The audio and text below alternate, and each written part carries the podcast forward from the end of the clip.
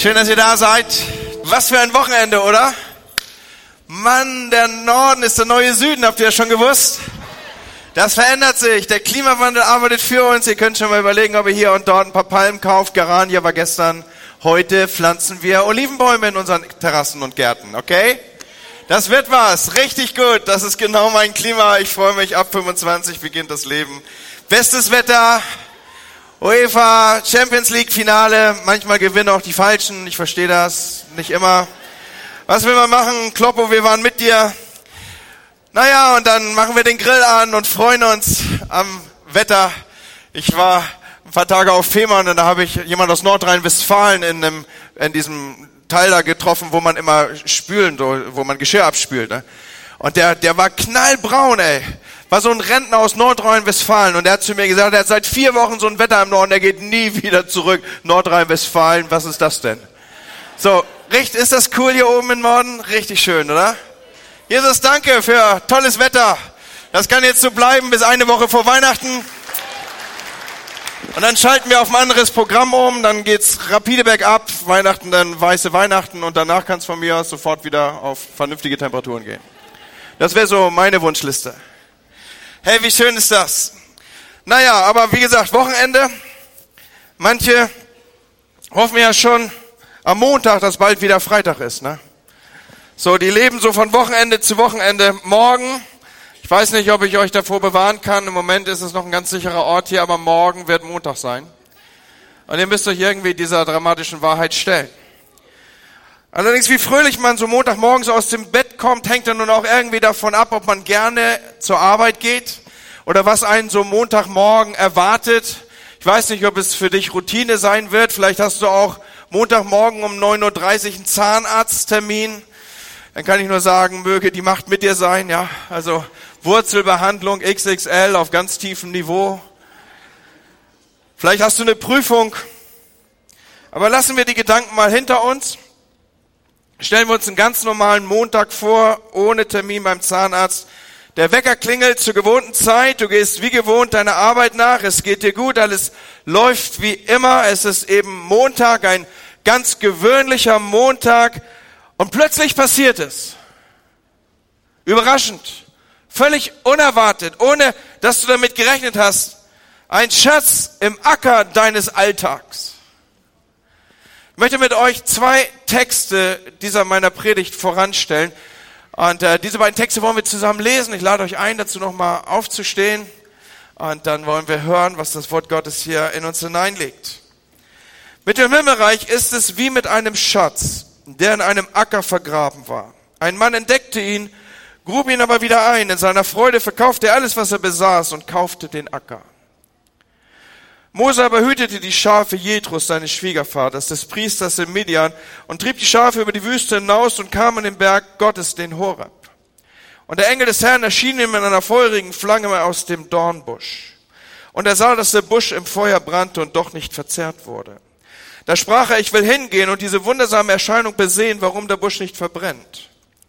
Als aber der Herr sah, dass er hinging, um zu sehen, rief Gott ihm aus dem Busch und sprach, Mose, Mose, er antwortete, hier bin ich. Er sprach, tritt nicht dazu, zieh die Schuhe von deinen Füßen, denn der Ort, darauf du stehst, ist heiliges Land. Okay, das ist jetzt nochmal so der Moment, wo du so machen kannst, weil das lüftet so ein bisschen die Achseln. Ja? Und äh, dann nimmst du ganz entspannt Platz, weil jetzt starte ich mit der Predigt, okay? Moses unterwegs, die Schafe seines Schwiegervaters zu hüten. Eigentlich müsste man sagen, er weidet sie.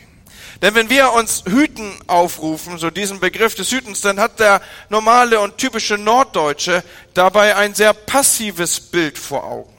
In unserem Kulturkreis ist es ja so, wenn wir von Gras und Schafen und diesen Zusammenhang vor uns aufrufen, dann haben wir wasserdurchtränkte Weiden, saftig grün oder vielleicht so bewachsene, dicht bewachsene Deiche vor unseren Augen und auf denen grasen jetzt Schafe.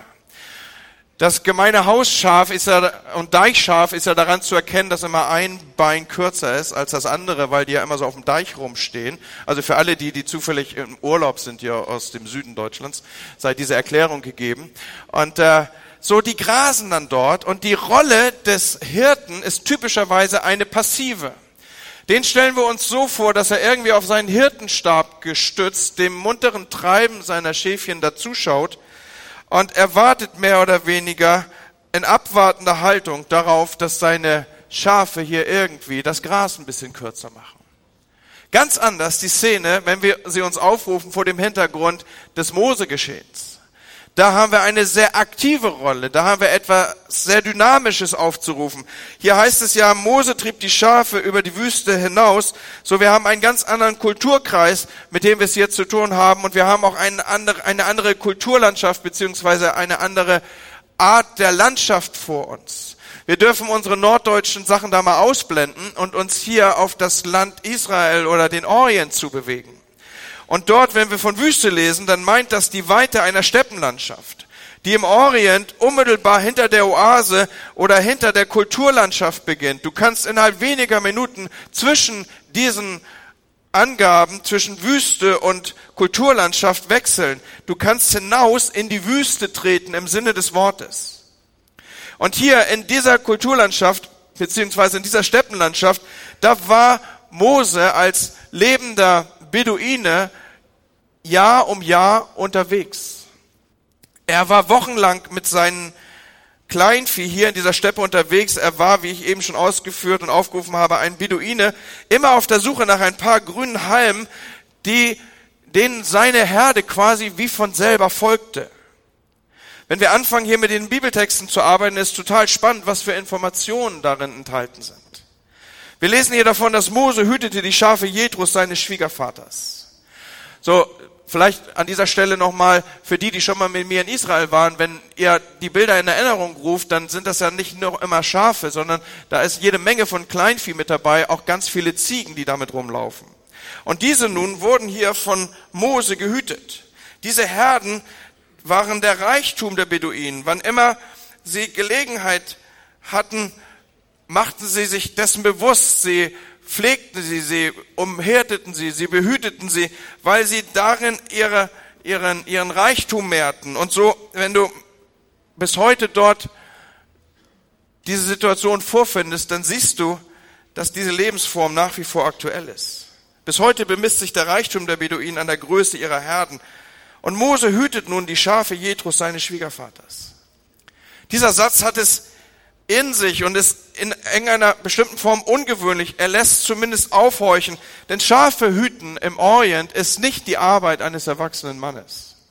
Schafe im Orient wurden gehütet von Heranwachsenden, von noch nicht mal ganz Teenies. Das waren so, so ich sag mal so ab acht, neun, zehn, elf, zwölf Jahre alt. Wenn du äh, so, so, solche solche Altersgruppe musst du dir aufrufen. Es waren Mädchen wie Jungen, die dieser Arbeit nachgingen.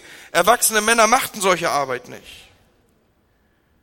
Aber offensichtlich hat der Schwiegervater von Mose das anders beurteilt. Mose lebte in einer Familiensippe und diese Sippe hatte einen Chef. Und dieser Chef war nicht Mose. Dieser Chef war zweifelsfrei Jethro. Und es waren auch nicht seine Schafe, auch das ist ja die Information, die wir mitbekommen. Und es war offensichtlich, das dürfen wir zwischen den Zeilen lesen, nicht immer leicht für ihn und er müsste Dinge tun, die ihm vielleicht auch nicht immer gefallen haben. Und nun lesen wir, dass er die Schafe in der Wüste hütete. Und der gemeine Norddeutsche denkt, what? Wieso denn in der Wüste? Was machen denn Kleinviehherden in der Wüste? Wieso krabbeln die da rum? Ja, die lutschen doch nicht irgendwie äh, Sandsteine von links nach rechts. Davon wird ja nicht mal ein Schafsand. Was um alles in der Welt macht man mit einer Kleinviehherde in der Wüste? Und uns muss bewusst sein, dass hier, wenn wir das so lesen, eine Zeitangabe drinsteckt. Es ist nämlich tatsächlich so, dass es für vier, fünf, sechs, maximal acht Wochen eine Zeit gibt, wo in der Wüste man Schafe und Kleinviehherden weiden kann. Ich war ja Anfang diesen Jahres mit einer Gruppe junger Erwachsener in Israel und es war genau die Zeit, die wir dort erlebt haben. Ende Januar, so raus aus der Regenzeit, Anfang Februar dann und dann die nächsten Wochen noch, da ist die Wüste grün. Da findest du das, was sonst in einem Einheitsbraun übergeht, tatsächlich ergrünt. Und das ist die Zeit, in der man dann tatsächlich Kleinvieh und Schafe in der Wüste weiden kann. Und danach verschwindet es dann relativ schnell. So hier haben wir es also mit der Zeit zu tun, Februar, März, und in dieser Zeit ist die Wüste grün und diese Zeit wird von Mose ausgenutzt und im Auftrag seines Schwiegervaters weidet er in dieser Steppenlandschaft die Schafe, die ihm nicht gehören. Und er ist schon einige Wochen unterwegs, er folgt den Tieren und die Tiere folgen schlicht den Weidemöglichkeiten, die sich ihnen ergeben, dadurch, dass aktuell diese Steppenlandschaft grün ist. Und wir müssen uns das mal so aufrufen. Mose, er geht hier dem Auftrag nach, den sein Schwiegervater ihm gegeben hat. Und seine Routine ist von diesem einerlei bestimmt. Er wacht morgens auf, er weidet und er geht weiter. Immer dem Gras nach. Und so wacht er morgens auf und er, er weidet und er kümmert sich um die Schafe und dann geht's wieder auf die nächsten Grünhalme zu. Er wacht morgens auf, er weidet die Schafe und es geht, und so geht das immer weiter. Und die Zeit schreitet voran. Und allmählich kommt er den Tieren folgend auf das Bergland zu.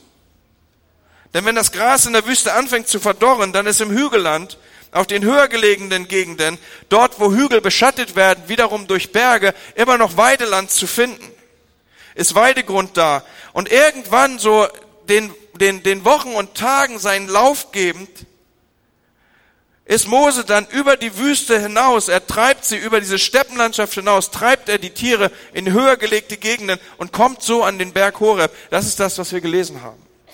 Mose aber hütete die Schafe Jetrus seines Schwiegersvaters und trieb die Schafe über die Wüste hinaus und kam an den Berg Horeb. Und eben habe ich uns versucht, diese Szene zu malen. Mose ist schon eine ganze Weile unterwegs. Woher weiß ich das? Weil mittlerweile ist April, Mai geworden. Um diese Zeit nahm die Hitze in der Wüste zu und das Gras verdorrte in der Steppe und man musste, wie eben beschrieben, in die höheren Lagen ausweichen. In dieser Zeit waren die Temperaturen höher und immer höher und Dornenbüsche konnten sich entzünden. Das waren Büsche, die sonderten ätherische Harze aus. Und durch die Sonneneinstrahlung kam es zu einer Gasentwicklung im Umfeld dieser Dornenbüsche. Und nun konnte es passieren, dass die sich selbst entzündeten, dass sie sich selbst entflammten. Das war als solches nichts Ungewöhnliches. Mose kannte das Phänomen. Er war über Wochen und Monate und zu diesem Zeitpunkt, wir wissen noch, um 40 Jahre lebt er in diesem Umfeld. Ich weiß nicht, wie viele hunderte brennende Büsche Mose gesehen hat. Das Ungewöhnliche an diesem so vertrauten Bild war die Tatsache, dass der Busch nicht verbrannte. Und er sah, so lesen wir, dass der Busch im Feuer brannte und doch nicht verzehrt wurde. Da sprach er, ich will hingehen und diese wundersame Erscheinung besehen, warum der Busch nicht verbrennt. Freunde, wir haben es hier mit einer vertrauten Situation zu tun. Etwas, was Teil seines Alltags, seines beruflichen Alltags war. Mose ist hier noch einmal unterwegs in seinem Alltagsarbeitsgeschehen. Und jetzt sieht er diese vertraute Situation und jetzt trifft er eine Entscheidung. Er trifft die Entscheidung, das ist spannend. Hier ist seine Neugierde geweckt. Ich will genauer hinsehen. Er, er muss sich dazu bewegen. Er muss in Bezug auf das Geschehen, das er dort sieht, einen anderen Standpunkt einnehmen im Sinne des Wortes. Oder wie unser Text es ausdrückt, er sagt zu sich selber, ich will hingehen. Und Mose schaut hin und sein Blick richtet sich auf etwas Vertrautes, das durch etwas Ungewöhnliches auffällt und er findet etwas, was er so nie erwartet hat. Mitten aus dem Nichts spricht Gott zu ihm. Und schaut mal, warum nehme ich so viel Zeit, diese Inhalte hier so zu entwickeln? Mose noch einmal ist seiner gewöhnlichen Arbeit nachgegangen. Es war nichts Besonderes. Das war keine besondere Arbeit. Auch er war nichts Besonderes. Mose ist zu diesem Zeitpunkt, den wir hier betrachten, weit davon entfernt, dass er irgendwie der Führer des Volkes Gottes ist. Er hat doch nicht irgendwelche Wunder getan zu diesem Zeitpunkt. Er hat keine zehn Plagen über irgendwas gebracht. Er hat auch kein Meer geteilt. All das ist er zu diesem Zeitpunkt nicht. Er hat auch keine fünf Bücher Mose geschrieben und all sowas. Er ist jemand, der stumpf arbeitet. Er ist weisungsgebunden. Er, er ist, er ist, der Tag ist der gleiche Tag, wie er immer ist. Das ist wie bei Daimler am Band. Er wacht morgens auf, er schubst ein paar Schafe durch die Gegend und dann schläft er wieder ein und wacht morgens auf und ist immer noch am Schafe schubsen. Das ist wie bei Daimler am Band keine gehobene Stellung, ein Chef, ein Schwiegervater über ihm, stumpfer Alltag. Und mitten in diesen Alltag schaut er hin, nimmt eine andere Perspektive und begegnet Gott, beziehungsweise Gott begegnet ihm. Und Mose, er hat diese Begegnung ja nicht gesucht, sie, sie geht von Gott aus. Und wenn ihr mir aufmerksam zuhört, was ihr tut und hinter mir die Folie wahrnimmt, dann seht ihr, dass wir diese Predigt mit Momentum überschrieben haben. Ein Momentum ist ein besonderer Augenblick, eine, ein, ein beschriebener und beschreibbarer Zeitpunkt, ein, ein Moment, und doch ist er weit mehr als ein Moment, denn einem Momentum wohnt eine gewisse Dynamik bei, die fortan etwas in Bewegung bringt. So ein Momentum kann alles anders machen, kann die Dinge vollkommen verändern. Und man weiß nie, wann ein solcher Moment einen erwischt, der dann zum Momentum wird, der mich fortan anders antreibt als zuvor. Noch einmal, Mose hat diese Begegnung in seinem Alltag nicht gesucht. Sie geht und ging von Gott aus. Und ihr Lieben, so ist unser Gott. Er wird oft sichtbar in Situationen, wo wir es am wenigsten erwarten. Er spricht im Sinne des Wortes in unseren Alltag hinein. Er spricht uns an in unsere Alltagssituation. Es ist doch interessant, auch in Bezug auf uns müssen wir doch eigentlich beispielhaft ausdrücken, ja Gott, das stimmt. Alle meine Gottesbegegnungen gingen jeweils von dir aus. Du hast mich erwischt an Orten, wo ich es am wenigsten erwartet hätte. Manchmal braucht es dazu nur, dass ich bereit bin, einen anderen Standpunkt einzunehmen, einen anderen Blickwinkel auf etwas zu werfen. Und ich erlebe Gott. Diese Geschichte, die wir hier miteinander betrachten, sie ist die Initialgeschichte für alles, was danach losgeht. Ich habe es eben angedeutet. Zehn Gebote, zehn Plagen, Volk Gottes, Durchzug durchs Rote Meer, Versorgung in der Wüste, hin nach Kanaan. Hier beginnt alles. Es ist sozusagen der Startpunkt von alledem. Und es geht von Gott aus. Der Alltag wird unterbrochen und dann kommt es zu diesem Gespräch, übrigens der längste Dialog, der abgebildet ist zwischen einem Menschen und Gott, der uns in der Bibel überliefert ist. Und aufgepasst, Gott spricht aus einem Dornbusch heraus. Und der Engel des Herrn erschien ihm in einer feurigen Flamme aus dem Dornbusch. Nun, ein Dornbusch Lüde und ich, wir lieben ja Dänemark, ja, und da gibt es so Dornenbuschhecken, so Rosenhecken. Also für alle, die, die sich das vorstellen können, wisst ihr, wo ich mich thematisch bewege? So ein Teil haben wir uns da mal gekauft, bei uns im Garten gepflanzt und jetzt freuen wir uns an den vielen Blüten, die der hat. Das ist ein kleines niedliches Büschlein. Wenn man da mal so rankommt, dann kann das schon mal pieksen, aber ist jetzt nichts, was einem irgendwie bedrohlich erscheint. Aber der Dornbusch, von dem hier die Rede ist, das ist keine kleine Buschrose, wie wir sie vielleicht aus unseren Dänemark-Urlauben kennen.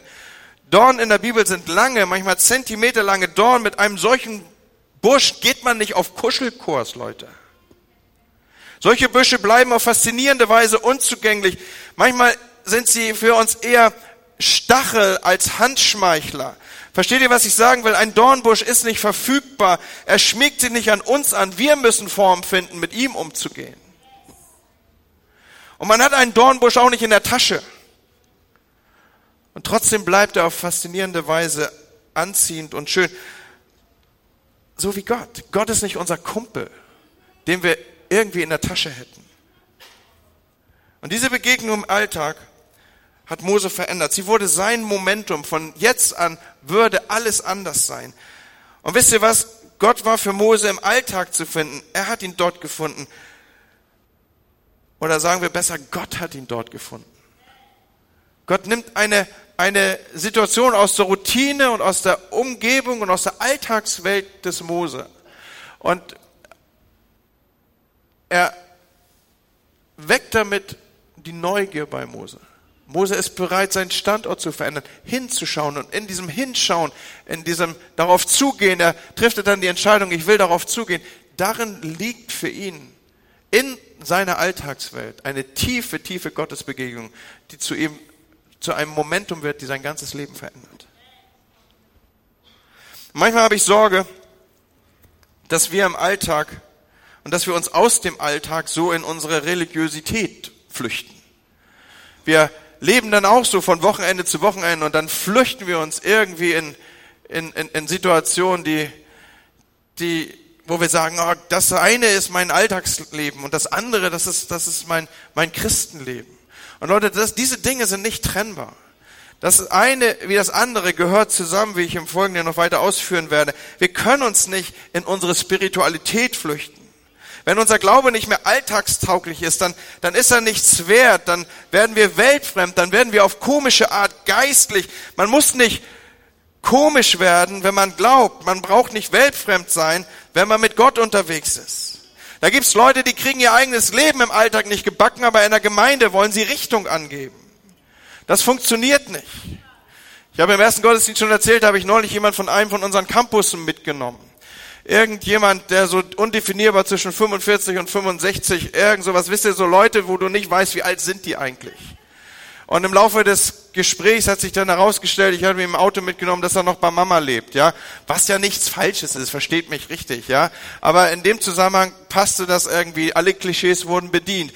Und dann habe ich ihn gefragt, was er denn so macht und womit er sein Leben verdient. Und dann sagt er mir, ja, er sei ja vor Jahren mal auf einer Bibelschule gewesen. Und seitdem äh, äh, reist er so von Hausgruppe zu Hausgruppe und sein Auftrag ist, prophetisch in das Leben von Menschen hineinzureden. Und ich denke, das quietscht hier gerade irgendwie. Da, das passt irgendwie nicht. Da kommen Dinge nicht zusammen. Das ist komisch. Spannend an den Texten, die wir hier miteinander teilen, ist doch, dass die himmlische Wirklichkeit, der himmlische Moment hier auf Erden im Alltag zu finden ist. Er liegt in einem Acker verborgen. Das heißt, an einem ganz normalen Werktag können Dinge passieren.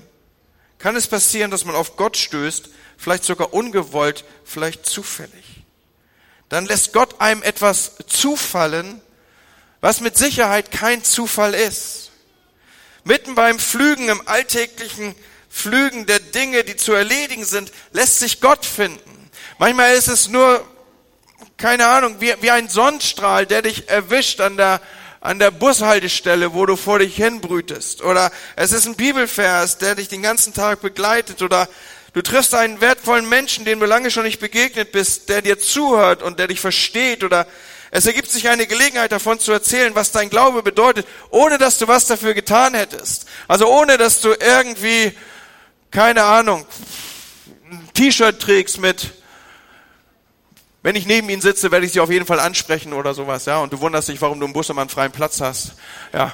Oder wo du irgendwelche Traktate in den Hand hältst oder wo du dich auf die Straße gestellt hast und du hast Antworten in die Gegend geschrien auf Fragen, die nie jemand gefragt hat. So, ohne dass du irgendwas gemacht hast. Verstehst du, was ich meine? Und auf einmal merkst du, du teilst den Glauben. Es gibt so unzählige Möglichkeiten, auf himmlische Wirklichkeiten zu stoßen. Mit dem Himmelreich ist es wie mit einem Schatz, der in einem Acker vergraben war. Ist doch spannend, dass Jesus von einem Acker redet, oder? Ich meine, warum sagt er nicht, wenn im Himmelreich ist es so wie mit einem Schatz, der auf den Erd oder auf den, den Boden des Meeres gesunken war. Und dann hast du so, keine Ahnung, Fluch der Karibik vor Augen und denkst, ja, das macht Sinn. Oder im Boden oder irgendwo versteckt oder warum sagt Jesus hier ein Acker? Warum nicht einfach nur Erde?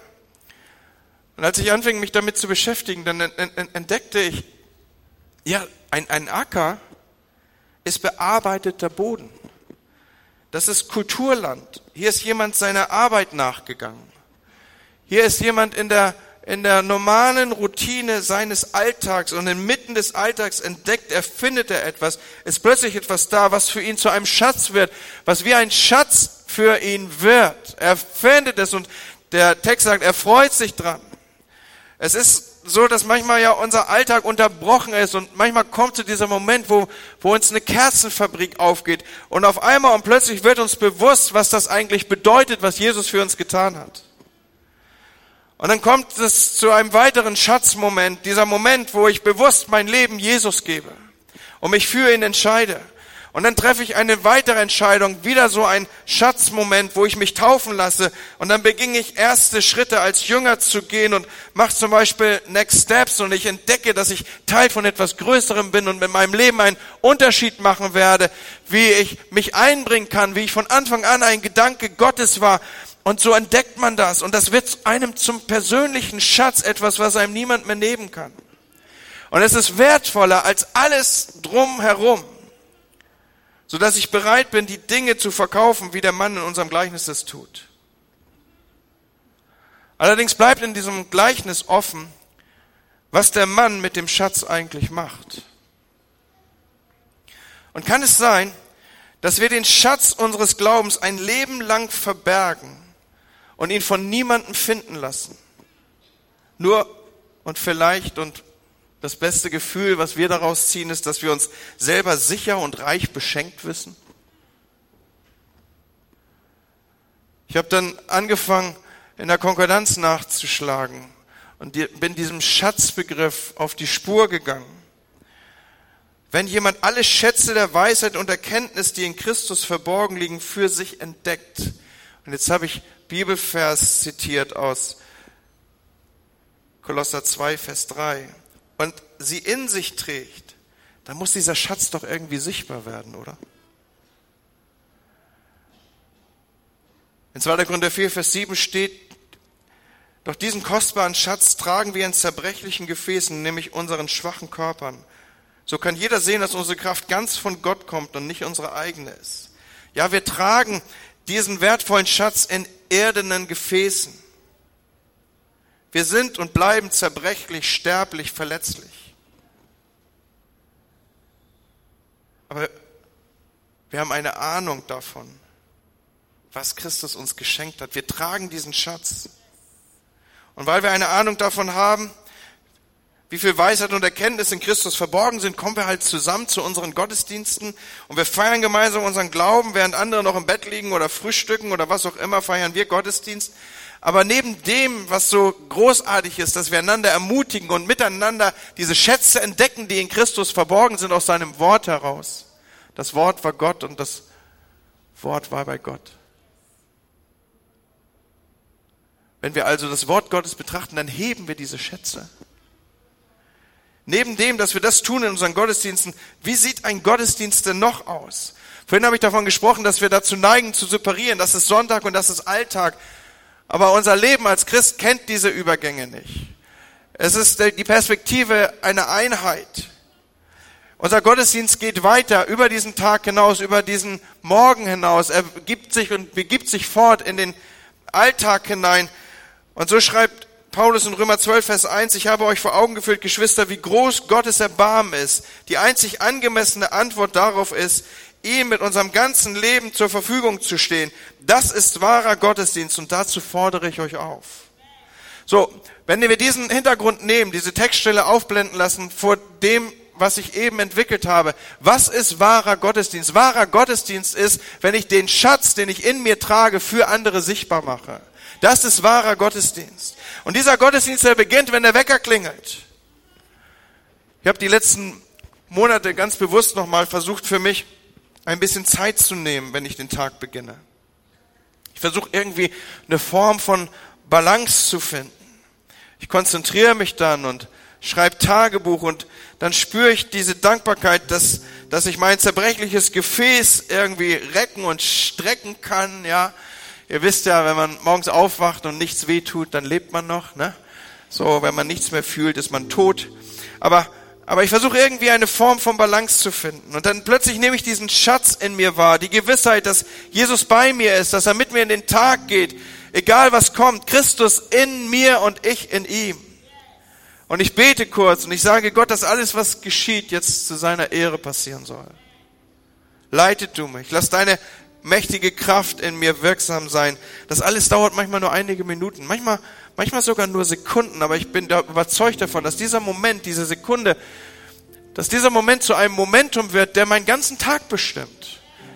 Der macht meinen Tag, dieser Moment bestimmt meinen Tag. Wie, wie gehst du eigentlich in deinen Tag? Das ist eine coole Frage, sie mal in der Kleingruppe zu diskutieren. Also wenn ihr euch jetzt als Kleingruppe trefft, vielleicht in der nächsten Woche schon, dann fragt euch das doch mal. Wie, wie geht ihr eigentlich in den Tag? Ich lade euch ein, mal in euren Kleingruppen miteinander darüber ins Gespräch zu kommen. In einem Artikel in der Zeitschrift Aufatmen schreibt Pastor Heiner Rust, der Geist Gottes ist mein Begleiter. Sonntags, alltags, jeden Tag, jede Nacht, jede Stunde meines Lebens. Ob ich aktiv oder passiv bin, etwas Sinnvolles tue oder einfach nur vor mich hindöse. Ich werde diesen Begleiter nicht los. Der Heilige Geist erinnert mich, er tröstet mich, er ermahnt mich, er gibt mir Gedanken, die für mich völlig überraschend sind. Das beginnt oft, diese Einstellung auf dieses Hören auf den Heiligen Geist mit deinem Start in den Morgen. Wie, wie startest du deinen Tag? Du, wenn du noch gar keine Kleingruppe hast, ne? Auf deinem Platz hast du so eine Kontaktkarte. Da kannst du ein kleines Kreuz und du findest eine Kleingruppe. Wir helfen dir dabei. Das ist dafür da, mit uns in Kontakt zu reden. Dieser Zettel, nimm ihn, schau ihn dir an, kreuz es an, wir helfen dir, eine Kleingruppe zu finden. Das ist unheimlich wichtig für dich. So, wie startest eigentlich du deinen Tag? Kannst du dann mit einer Kleingruppe diskutieren? Oder eine zweite Frage habe ich auch noch für die Kleingruppe. Wann hat der Heilige Geist dich das letzte Mal überrascht? Was war das letzte Mal oder wann war das letzte Mal? Was war es, dass du einen Schatz im Acker gefunden hast? Diskutiert das mal. Der Tempel Gottes ist heilig und der seid ihr, sagt Paulus in 1. Korinther 3, Vers 17. Ich mit meiner ganzen Person bin ein Tempel des Heiligen Geistes. Heute Morgen stand ich im Bad.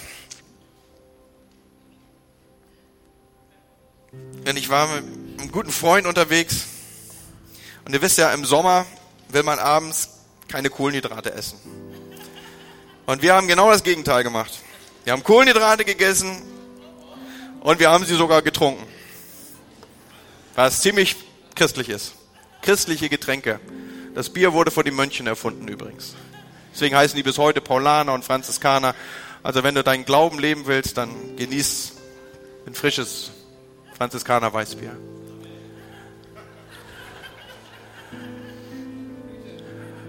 Und wisst ihr, da stehe ich heute Morgen im Bad und ich gehe bewusst nicht auf die Waage, weil ich gedacht habe, nee, das lässt jetzt mal, in den letzten Tagen ist der Tempel des Heiligen Geistes bestimmt ein bisschen größer geworden.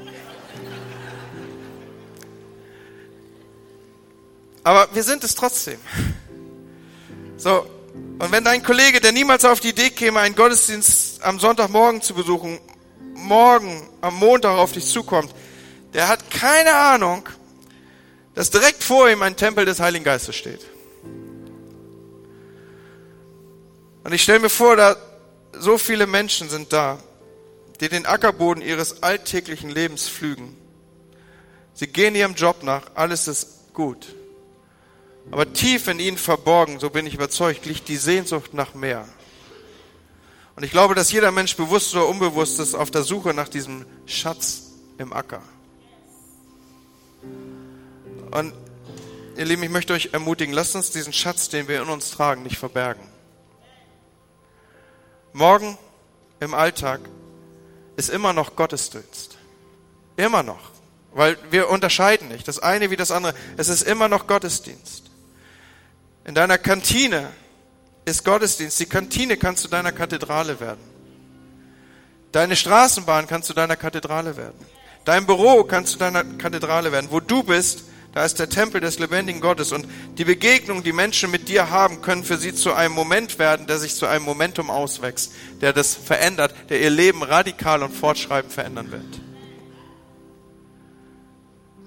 Und das kann total überraschend sein. Vielleicht am meisten für dich selber. Aber das sind die heiligen Momente, die das Leben so wertvoll machen und sogar über das Leben hinaus ihren unschätzbaren Wert behalten. Heute ist Sonntag und morgen ist Alltag. Und vielleicht begegnet mir jemand zufällig, der auf diesen Schatz stößt, der in mir verborgen ist. Und das wird dann bestimmt kein Zufall sein. Weil Gott hat das arrangiert. Und vielleicht entdecke ich im Vertrauten etwas, was, was so Teil meiner Routine ist, wie Bügelwäsche und Windeln wechseln und bei Daimler am Band stehen oder irgendwas verkaufen oder manchmal reicht, reicht ein, ein anderer Blickwinkel auf etwas und du entdeckst Gott da drin. Und das ist eine so tiefe Gotteserfahrung, die dein Leben nachhaltig und fortschreitend verändert. Keine Ahnung, vielleicht gehst du auch morgen zur Arbeit und es ist alles wie immer. Aber weißt du, wie immer heißt und bedeutet dann immer noch, dass da immer noch die Schätze der Weisheit und der Erkenntnis verborgen sind, die in Christus sind. Christus ist immer noch da. Er ist da. Und allein in seiner Gegenwart kannst du Schätze heben.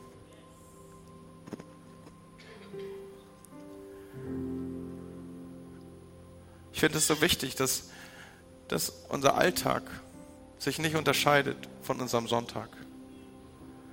Und ich finde das so spannend, deswegen habe ich diese beiden Dinge so entwickelt. Das hat mich irgendwie geflasht die Woche. Gott war und ist in unserem Acker zu finden. Da, wo wir unserer täglichen Furche nachlaufen. Da, wo wir unsere Routine abarbeiten. Ein Aufschauen, vielleicht manchmal ein kurz raustreten aus der Linie ein Hingehen auf, auf das Vertraute und doch irgendwie Ungewöhnliche und wir entdecken was, was wir so noch nie gesehen haben. Und weißt du, das wünsche ich dir. Ich wünsche mir und dir, dass du eine Hammerwoche hast. Dass du denkst, wie krass ist das denn? Gott hat mit mir geredet. Bin Gott begegnet im Menschen. Mein Schatz wurde sichtbar. Dinge haben sich verändert. Momentum wurde ausgelöst. Leute sind nachhaltig anders. Ich bin nachhaltig anders. Und das alles auf dem Acker. Wie großartig ist das, oder? Wollen wir zusammen beten? Herr Jesus, ich danke dir dafür, dass du morgen am Montag zu finden bist. Am Dienstag, am Mittwoch. Ich muss auf dich nicht warten, auf den Sonntag. Und Herr, ich bete, dass wir solche Gottesbegegnungen Momente haben in der kommenden Woche. Ich bitte dich, Heiliger Geist, erwisch du uns mit deiner Spontanität, wo wir den Schatz sichtbar machen, den wir tragen in unseren irdenen Gefäßen. Lass uns dich aber auch entdecken an Orten, wo wir dich am wenigsten vermuten würden, Herr. Überrasch du uns, Herr. Lass uns dich entdecken, diesen unaussprechlichen Reichtum der Weisheit, der Fülle und der Kraft, die in dir verborgen ist, der in dir verborgen ist, Herr.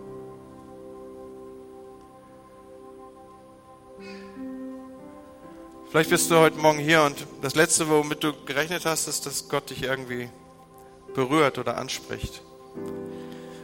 Wir glauben als Kirche, dass Gott das heute noch tut. Dass er irgendwie Neugierde bei dir weckt. Dass er irgendwie einen Punkt findet, an dem er und womit er mit dir korrespondieren kann. Vielleicht ist dieser Moment in dir aufgebrochen, als ich davon sprach, dass ich glaube, dass wir als Menschen diese Sehnsucht nach diesem Schatz in uns tragen. Vielleicht ist das der Morgen, wo du deinen Standpunkt mal verlässt, deine festgewohnten und zementierten Gedanken aufgibst und dich auf Gott einlässt.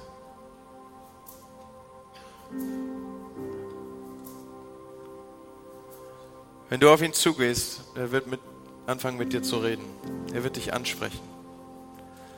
Er wird immer Gott bleiben. Du musst dich dann in einer Form, die gesund ist, auf ihn einlassen. Aber diese Momente werden dein Leben radikal verändern. Ist jemand hier, der sagt, ich möchte diesem meinem Wunsch Ausdruck geben? Das ist nicht der Moment, wo Sündenerkenntnis dich überführt zu irgendwas. Das ist der Moment, wo du dieser Neugierde nachgehst, wie Mose sie hatte. Und diesem inneren Verben folgend, darf ich dir zusprechen, du wirst Gott finden. Oder besser, er wird dich finden. Wenn das dein Wunsch ist, will ich dich gerne in ein Gebet einschließen. Ich lade dich im Nachgang des Gottesdienstes ein, mit Menschen zu beten, die in den Seiten stehen werden. Wenn du sagst, ja Pastor, schließ mich ein in dein Gebet. Ich, ich möchte eine Gottesbegegnung haben. Vielleicht zum ersten Mal in meinem Leben. Dann bete für mich, dann zeig mir deine Hand. Einfach kurz hochhalten, dass ich das sehe, dass ich für dich bete. Zeigst du mir die jetzt, deine Hand, dass ich sie sehen kann? Dankeschön. Ich kann das gut sehen. Noch jemand da, der sagt, ich möchte dem folgen? Schließ mich ein. Dankeschön. Ich sehe die Hand. Vielen Dank. Da, ich sehe sie. Ja. Steht doch mal auf. Manchmal sitzt, stehen Leute vor euch. Steht mal auf und zeigt mal hoch deine Hand. Das ist dein Moment mit Gott. Wer ist da? Zeig ihn mir. Danke, ich sehe das. Dankeschön. Vielen Dank. Ja, da oben auch. Danke. Dankeschön. Ja, danke. Noch jemand? Ich war noch einen Moment. Wer sagt, ich, ich, ich will diesen Schatz heben? In meinem Alltag. Ich will Gott finden. Dieser Morgen soll der Morgen sein, wo Gott mir begegnet. Ich will das entdecken für mich. Ich will starten. Dankeschön, ich sehe die Hand. Vielen Dank, danke.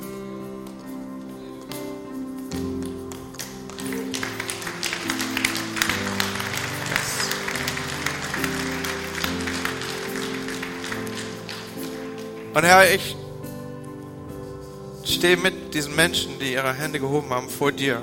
Herr, uns, wir sehen uns nach, nach dieser Begegnung im Acker mit dir, Herr. Herr, heute Morgen bete ich, dass du Menschen berührst und dass du dich ihnen vorstellst. Du bist der selbst offenbarende Gott. Es geht immer und einzig und alleine von dir aus. Herr, ich bete, dass du den Menschen, die hier Ausdruck gegeben haben, dass sie sich eine neue Begegnung mit dir wünschen, vielleicht zum ersten Mal mit dir wünschen, dass du ihnen begegnest und in dem Alltag, Herr. Wenn sie jetzt in diese andere Form des Gottesdienstes gehen, Herr, dann bitte ich dich, dass sie in den Furchen ihres Alltages dich entdecken, an den, in den gewohnten, in der gewohnten Umgebung ihres Alltags dich entdecken, dass du sie überrascht, dass du sie ansprichst im Namen Jesus segne ich sie mit Erkenntnis deines Willens. Und Heiliger Geist, ich lade dich ein, dein Werk zu tun. Du überführst von Sünde, Gerechtigkeit und Gericht. Im Namen Jesu. Amen. Im Anschluss des Gottesdienstes lade ich euch ein, dass du deine Entscheidung vielleicht festmachst. Du gehst auf Menschen zu, die noch einmal mit dir beten werden. Du gehst nach draußen. Dort sind Leute, die dich fragen, bist du das erste Mal hier? Wir wollen mit dir in Kontakt kommen. Du hast diese Kontaktkarte auf deinem Stuhl liegen. Wenn du sagst, ich, ich möchte das, was heute Morgen angefangen hat, möchte ich fortführen, ich möchte es festmachen, es soll tiefer werden. Ich will tiefer graben. Dann füll diese Karte aus, gib sie uns ab und wir werden dir helfen, dein geistliches Leben zu entwickeln. Gott segne dich.